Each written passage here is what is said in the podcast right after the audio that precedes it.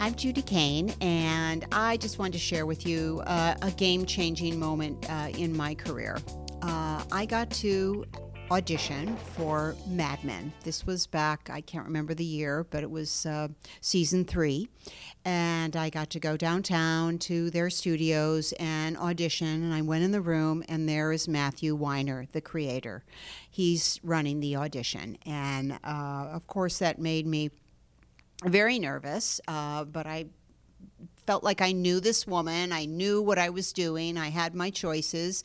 He gave me a redirection. He loved the first take. He gave me a redirection, and uh, I left mm, feeling pretty good. Didn't know if it would come through or not, and so of course when it did, I was over the moon um, to be able to work on this show as Elisabeth Moss's secretary, uh, to work with her, to work with Jon Hamm and all the other talented uh, actors on that show. Everybody was so grateful to be a part of this project and.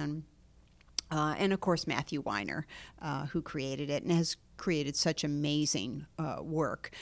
But when I got to the fitting, I was kind of looking forward to wearing one of those cute little 60s suits, you know, and uh, they had a different vision for the character, um, and they put me in this very, very frumpy unattractive uh, uh, suit and took it down and so it was way below my knees and and took out the sides so it had no waistline. I looked like uh, spongebob is basically. I looked like a square.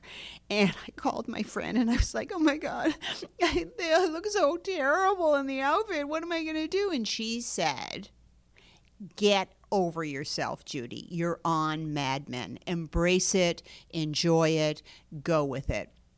And that was the best advice that anybody could have given me. And it did change my entire outlook towards the show.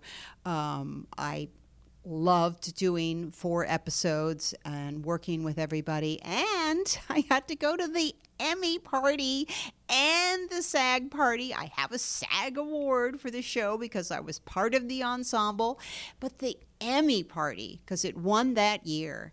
And Matthew Weiner threw this amazing party downtown, and I got to hold the Emmy it's huge. Hold it, take a picture. Oh my God, it was really, it was something that I will cherish for the rest of my life. Uh, yeah, amazing game changing moment.